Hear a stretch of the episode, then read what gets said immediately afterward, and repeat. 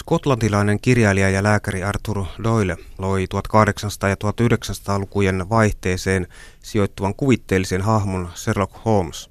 Se on huolella rakennettu hahmo, joka on mielenkiintoinen sekoitus faktaa ja fiktiota. Doylen luoman etsivän ensiesiintyminen tapahtui vuonna 1887 rikosromaanissa Punaisten kirjainten arvoitus. Doyle itse oli varakkaan perheen poika ja käytökseltään herrasmies. Hänellä oli akateeminen loppututkinto ja hän oli varsin nokkela tekemään havaintoja ympäristön tapahtumista ja seikoista. Myös näitä ominaisuuksia hän siirsi kirjalliselle hahmolleen. Sherlock Holmesin etunimi on lainattu kuuluiselta kriketin pelaajalta ja sukunimi bostonilaiselta lääkäriltä. Sherlock Holmesin kuvitteellinen koti oli Lontoossa osoitteessa Baker Street 221b, Nykyisin tässä osoitteessa on tämän fiktiivisen hahmon museo. Holmes muutti asuntoon yhdessä tohtori John Watsonin kanssa ja olivat tutustuneet muuttoa edeltävänä päivänä. Watsonista tuli Holmesille korvaamaton ystävä, joka auttoi tätä rikosten selvittelyssä. Watson oli tavallinen mies, joka luotti sankariinsa ja pysyttäytyi itse aina taka-alalla. Ainoat moitteet hän antoi Holmesille tämän tavasta käyttää kokainia. Kirjallisuuden tutkija Sanna Nyqvist Helsingin yliopistosta. Minkä lisäarvon Sherlock Holmesille toi se, että hänet pantiin käyttämään kokainia? Kokaini oli, oli Holmesille tapa paeta tylsää maailmaa silloin, kun ei tapahtunut mitään kiinnostavaa, ei ollut mitään jännittäviä rikoksia ratkaistavana, niin hän käytti, käytti tätä 7 prosentin kokainiliuosta, jota hän hän suoraan suoneen tykitti ilmeisesti tämmöisellä annoksella oikeasti tappaisi itsensä, mutta Holmeshan oli tunnetusti yli-ihminen, että ehkä hän kesti myöskin paljon suuremmat, suuremmat tota, uh, huume, huumeannokset. Huum, huumeethan ei ole tuohon aikaan mitenkään laittomia. Mutta mielenkiintoista on se, että vaikka Holmes oli tämmöinen viihdekäyttäjä, niin sitten hän jossain tarinassa käy opiumluolassa, mutta hän niin paheksuu sitten niitä ihmisiä, jotka siellä, siellä vetävät opiumia ilmeisesti sen takia, että he eivät he eivät niin kuin hallitse sitä omaa huumeiden käyttöään, kun taas Holmes itse kuitenkin kuvitteli hallitsemansa oman, oman addiktionsa. Tohtori Watsonhan oli tästä hieman eri mieltä. No Holmesin huumeiden käytön kuvaaminen on vaihdellut eri aikojen mukaan ja 1960-luvun lopulla huumausaineet olivat vielä esillä Holmesilla, mutta 1980-luvulla lapsikatsojen takia Holmes joutui luopumaan huumeista. Kuinkahan kova paikka tämä oli Holmesille? No sittenhän on täytynyt kyllä keksiä jotain, jotain muuta mielenvirkistystä. En tiedä, olisiko sudokuista tai jostain muista ollut yhtä, yhtä tota addiktoivaksi vi- viihteeksi hänelle. Tuleeko mieleesi mitään sellaista, mikä kenties olisi tullut vastaavaksi korvikkeeksi Holmesille? Toki se Holmesin toinen tämmöinen ajanviete, viulunsoitto, niin se tietysti esiintyy näissä uusissa Sherlock Holmes-tarinoissa myös. Sitten tullaan 2000-luvulle ja huumeet ovat taas mukana elokuvassa Baskervillen koira vuodelta 2002. Holmes piikittää itseään juna-aseman vessassa. Aika, aika rankkaa, jos ajatellaan, että tämä on kuitenkin tällainen niin kuin kirja, mitä lapsetkin lukevat. Joo, kyllä, mutta toisaalta se on sitten uskollisuutta sille, sille alkutekstille ja sen, sen maailmalle. Toki sitten on siirrytty sieltä Baker Streetin mukavasta olohuoneesta niin kuin aseman vessaan, joka olisi ehkä niin kuin paikka, jossa tämä alkuperäinen viktoriaaninen Holmes ei olisi vierailut muuta kuin osana jotain tutkimusta. Ehkä. Mutta Watson ei pystynyt tähän niin kuin, sitten vaikuttamaan, vaikka paheksuikin kovasti Holmesin huumeiden käyttöön. No ei, ei ratkaisusti. Muistaakseni Watson joskus, joskus toteaa, että hän on niin saanut, saanut Holmesin ikään kuin tilapäisesti luopumaan siitä huumeiden käytöstä, mutta hän epäilee, että se addiktio on vain tämmöisessä nukkuvassa tilassa. Ja, ja minä hetkenä hyvänsä Holmes saattaa sitten taas uudestaan turvautua huumeisiin. No miten Holmesin moraali ja sen muotoutuminen sekä kuvaaminen sukeutuvat ympäröivään aikaan ja kulttuurin tavallaan? Oliko Holmesin huumeiden käyttö aina niin kuin aikansa peili? No tavallaan joo, joo, ja siihen ei siis tietysti kun se suhtautuminen huumeisiin oli erilainen, erilainen tuohon aikaan, niin se ei ollut ehkä sillä tavalla semmoisen moraalisen paheksunnan kohteena kuin mitä se, mitä se tietysti tänä päivänä on. Että kyllä siinä, siinä mielessä voi ajatella, että ne kuvaus siitä huumeiden käytöstä on, on niin kuin osa sitä viktorianista ajankuvaa. No miten tässä uusimmassa Holmes-versiossa, mikä televisiosta tuli tuossa, niin siinähän myöskin huumeet tuli esillä. Joo, tässä uuden, uuden Sherlockin mielenkiintoisessa jaksossa, jossa yhdistettiin nykypäivää ja viktoriaanisuutta, niin siinähän tavallaan katsojallekin tuli sitten yllätyksenä yhdessä vaiheessa, että viktoriaaninen osuus olikin ehkä Holmesin jonkunlainen huumetrippi. Ja sitten hän halusi, halusi palata sinne, sinne huumehöyryihin jatkaakseen sen tapauksen loppuun ja selvittääkseen sen. Se oli mun mielestä aika ovelasti kirjoitettu juonen käänne. Erilaisten Sherlock Holmes-muunnelmien ja tulkintojen määrä on siis, siis loputonkin todella ja yhä uudet kirjailijat ja elokuvantekijät ovat luoneet omia versioitaan Holmesista ja hänen apulaisestaan kelpo tohtori Watsonista. Mikä selittää tämän Holmesin vetovoimaa? Tuo on erittäin hyvä, hyvä kysymys, koska, koska oikeastaan voisin sanoa, että mikään muu moderni kirjallinen teos tai teossarja ei ole saanut aikaan niin kuin yhtä suurta tämmöistä jäljittelyjen ja adaptaatioiden vuota kuin, kuin Sherlock Holmes. Ei edes, edes esimerkiksi Agatha Christien teokset, vaikka, vaikka Kristiin painosmäärässä ilmeisesti kilpailee raamatun kanssa, että sikäli on ehkä vielä, vielä niin kuin tavallaan suositumpi kirjailija kuin, kuin, kuin Arthur Conan Doyle. Mutta Holmesissa on, on, on niin kuin selvästi jotain, jotain siinä niin kuin, äh, hahmossa ja myöskin tässä hänen parivaljakkuudessaan tohtori Watsonin kanssa, joka on ihmisiä kiehtovaa ja sellaista, että sen voi siirtää lähestulkoon loputtomasti aina uusiin ympäristöihin ja uusiin aikakausiin. Nythän meillä on Sherlock Holmes seikkailuja, jotka tapahtuu avaruudessa ja meillä on Sherlock Holmesia, jotka on siirretty nykypäivään ja myöskin monia näitä Holmes-tarinoiden sivuhenkilöitä, niin heistä on tehty omia, omia sarjoja, eli Strayed, poliisimies seikkailee omassaan, Irene Adler, ainut nainen, joka päihitti, päihitti Holmesin, niin hänestä on tehty oma, oma sarjansa.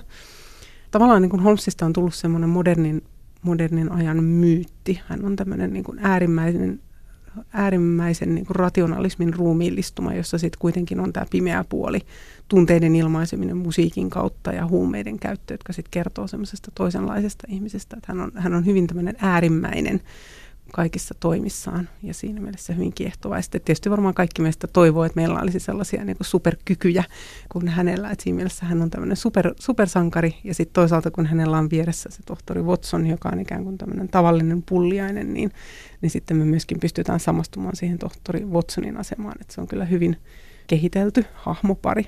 Holmesin moraalikäsitys on, on tavallaan universaali.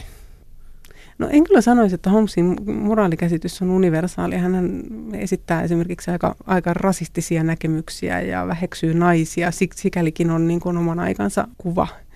Minkälaisia hänen rasistiset käsitykset ovat?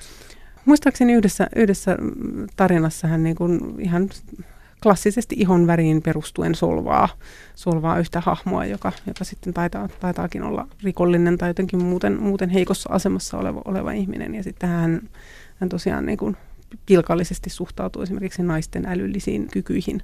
Sitten onkin hyvin yllättynyt, kun tämä Irene Adler tässä byymiläisessä skandaalissa hänet, hänet päihittää osoittaa, että hän on vähintään Holmesin veroinen päättelijä ja pelin pelaaja. No mennään sitten tähän Sherlock Holmesin työsaran puoleen, ruoditaan sitä jonkun verran. Sherlock Holmes taisi olla maailman ensimmäinen neuvotteleva yksityisetsivä. Monissa myöhemmissä salapoliisiromaaneissa ja televisiosarjoissa esiintyi henkilöitä, jotka ovat selvästi omaksuneet hänen toimintatapojaan rikosten selvittelyssä ja jopa meidän oma kotoinen komissaario Palmukin. Tämä tapa niin kuin, tavallaan käyttää päätä rikosten selvittelyssä, niin seko tässä kiehtoo myöskin erittäin paljon.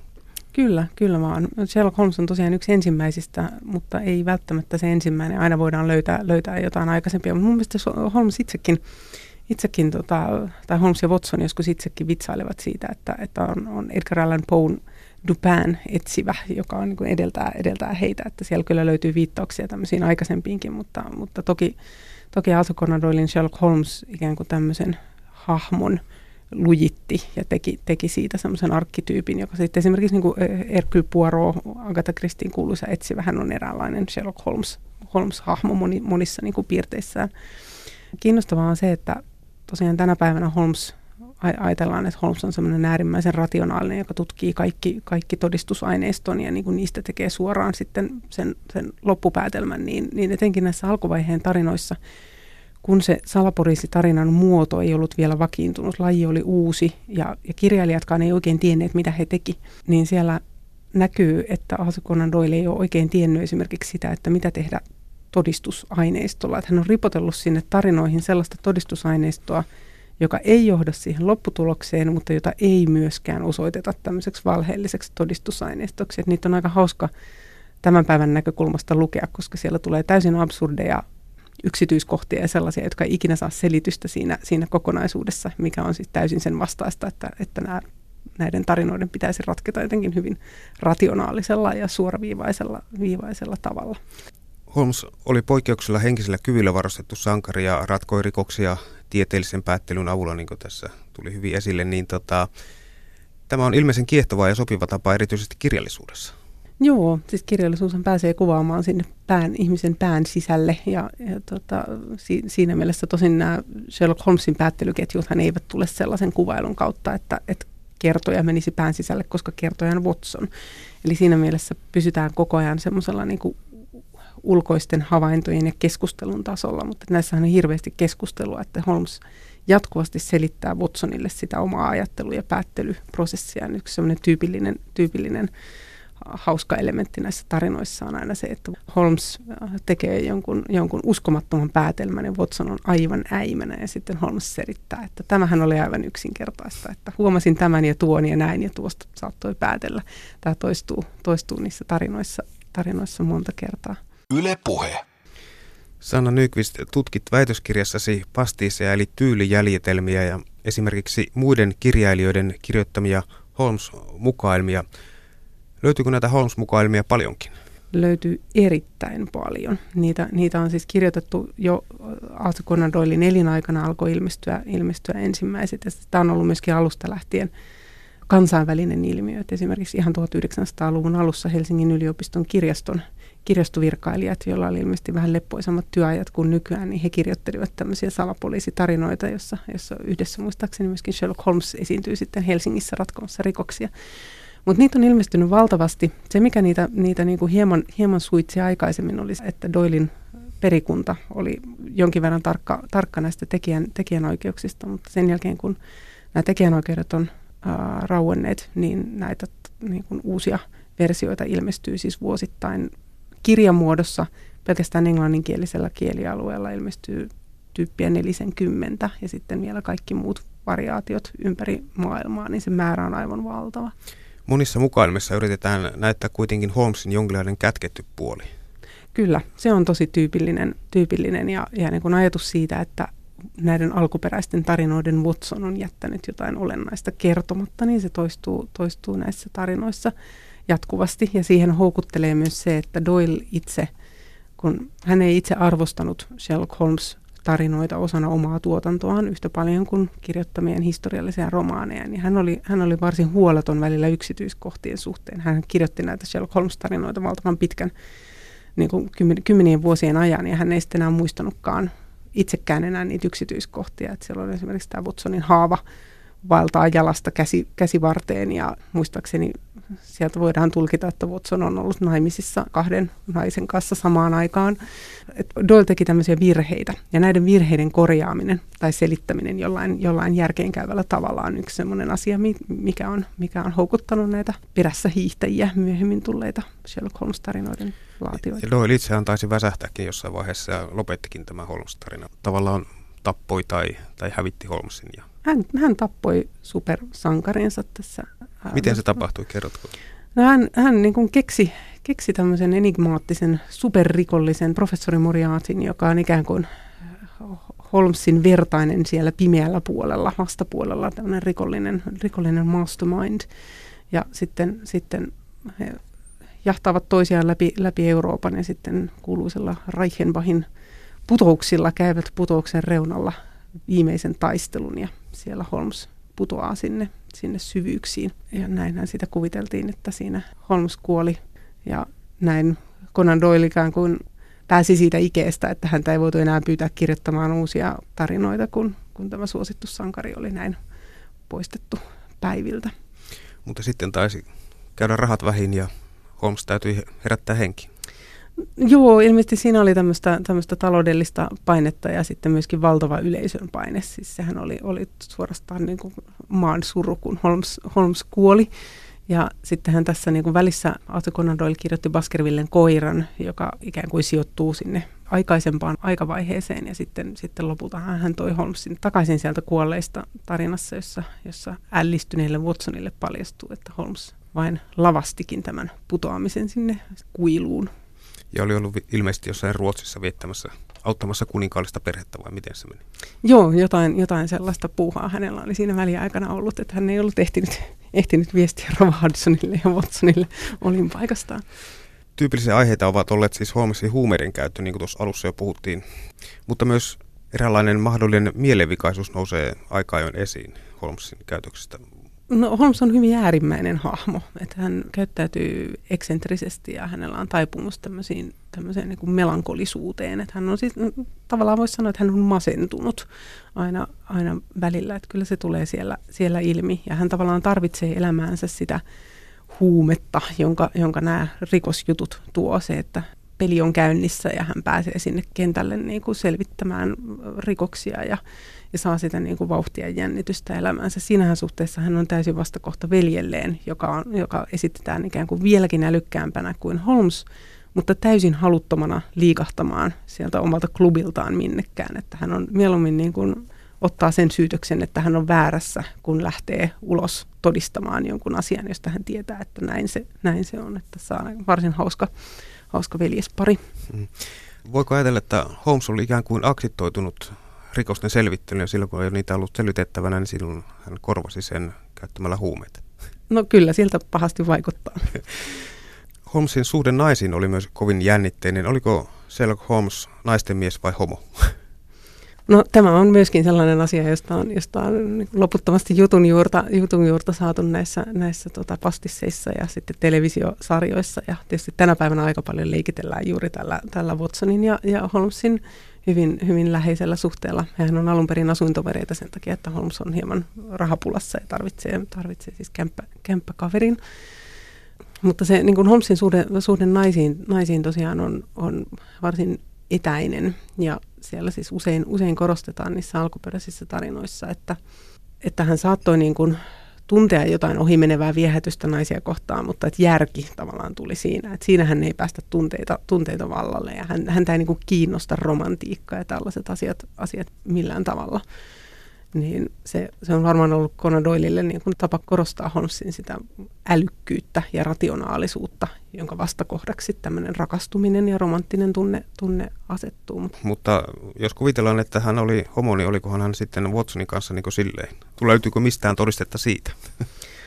Tämä aihepiirihän on sellainen, joka on tullut varsin paljon esiin näissä tämmöisissä fanifiktioissa, joita, joita, joita ihan tavalliset ihmiset kirjoittelee nettiin. Että siellä, on, siellä on kyllä kuvailtu ihan yksityiskohtaisesti Holmesin ja Watsonin petipuuhiakin. Jätetään se siihen. Sherlock Holmesin tarinassa on, on tavallaan kuitenkin myöskin aikamoisia aukkoja, koska, koska ei kerrota, mistä Holmes on kotoisin ja mistä hän on saanut tietonsa tai miten hänestä on tullut sellainen kuin tuli. Mm. Mistähän tämä johtuu? No se on tietysti yksi osa Holmesin viehätystä sitä, että hän on sellainen, sellainen mysteeri. Jotain pientä, pientä informaatiotahan siellä tihkuu. Muistaakseni tässä ensimmäisessä romaanissa Watson, Watson äimistyneenä tästä uudesta kämppäkaveristaan tekee sellaisen listan. Hän testaa Holmesin tietoja ja toteaa, että tämä ei tiedä mitään kirjallisuudesta ja, ja, ja monista muistakaan ei mitään politiikasta. Ja sitten on tämmöisiä aihealueita, kuten vaikkapa tupakan tuhka, josta Holmes sitten tietääkin, tietääkin lopulta kaiken. Uh, mutta kyllä se sellainen käsitys tulee, että Holmes on ollut, ollut yliopistossa ja, ja, ja opiskellut ja tulee sinänsä tämmöisestä niin kuin vähän yläluokkaisesta taustasta, mutta, mutta hyvin vähän hän mitään sanotaan hänen perheestään ja paitsi tietysti se, että hänellä on toinen yhtä eksentrinen veli kuin mitä hän itse on. Yle Puhe. Kirjallisuuden tutkija Sanna Nyqvist Helsingin yliopistosta kohti tätä päivää tultaessa tarinat näyttävät muuttuneen hurjemmiksi, sillä uudemmille Holmes-variaatioille on tyypillistä, että rikokset alkavat olla yhä monimutkaisempia ja myöskin verisempiä.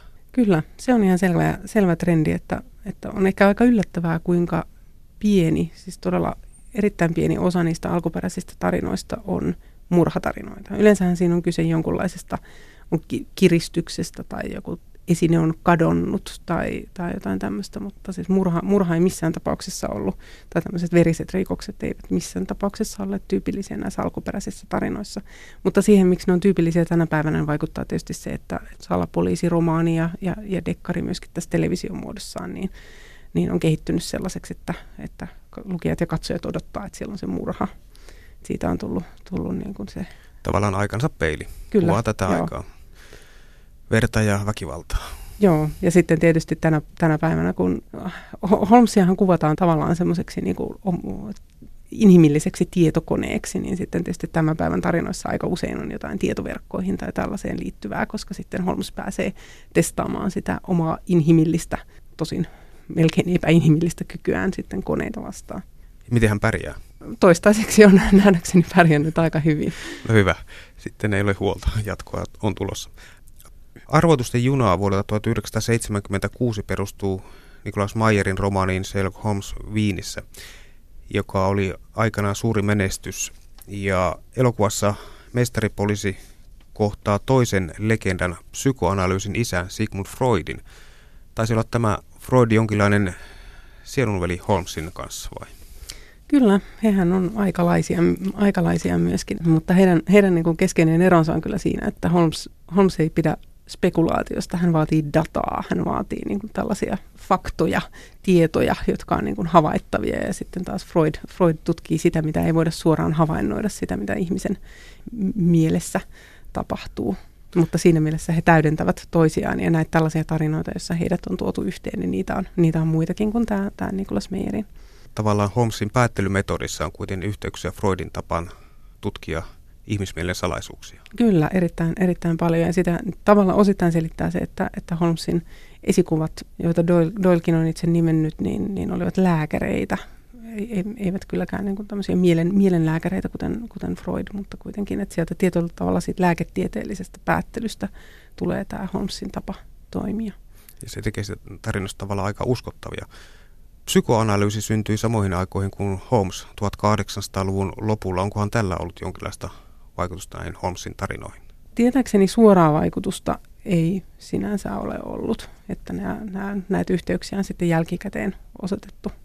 Brittikomedia Holmes hölmöilee esittelee tohtori Watsonin todellisena nerona ja Holmes on itse asiassa näyttelijä, jonka Watson palkkaa julkisivukseen. Kaik- kaikenlaisia tarinoita on tehty. Joo, kyllä, kyllä. Ja näitä, näitä just yrityksiä pelastaa ikään kuin Watson siitä tavallaan hölmön sivusta katsojan roolista, mihin hänet usein laitetaan, niin, niin niitä on ollut paljon. Mutta nämä, nämä koomiset muunnelmat, ne ovat kuitenkin toimineet. Joo, joo, kyllä, koska, koska tietyllä tavalla Holmes on niin ärsyttävän ylivoimainen, niin se on ihan hauskaa sitten nähdä, nähdä hänet, hänet jotenkin hölmönä, niin kuin esimerkiksi siinä, siinä juuri mainitsemassasi Nicholas Meyerin äh, romaanissa ja siitä tehdyssä elokuvassa, niin siinä itse asiassa käy just niin, että, että Holmes on se huumeaddikti, joka ei oikein hillitse itseään, ja Watson, Watson saa paljon suuremman tämmöisen sankarin roolin kuin mitä hänellä on niissä alkuperäisissä teoksissa kirjallisuuden tutkija Sanna Nyqvist Helsingin yliopistosta, jos nyt lyödään faktat pöytään niin Holmesin tyyliin, niin onkohan tämä maailmankuulu yksityisetsivä Sherlock Holmes naisten mies, narkkari, hullu vai supersankari? No tässä tuli ehkä todettu, että naisten mies hän ei varmaankaan ole narkkari, hullu ja supersankari. Ehkä on niitä termejä, jotka, jotka osittain häneen, häneen sopii.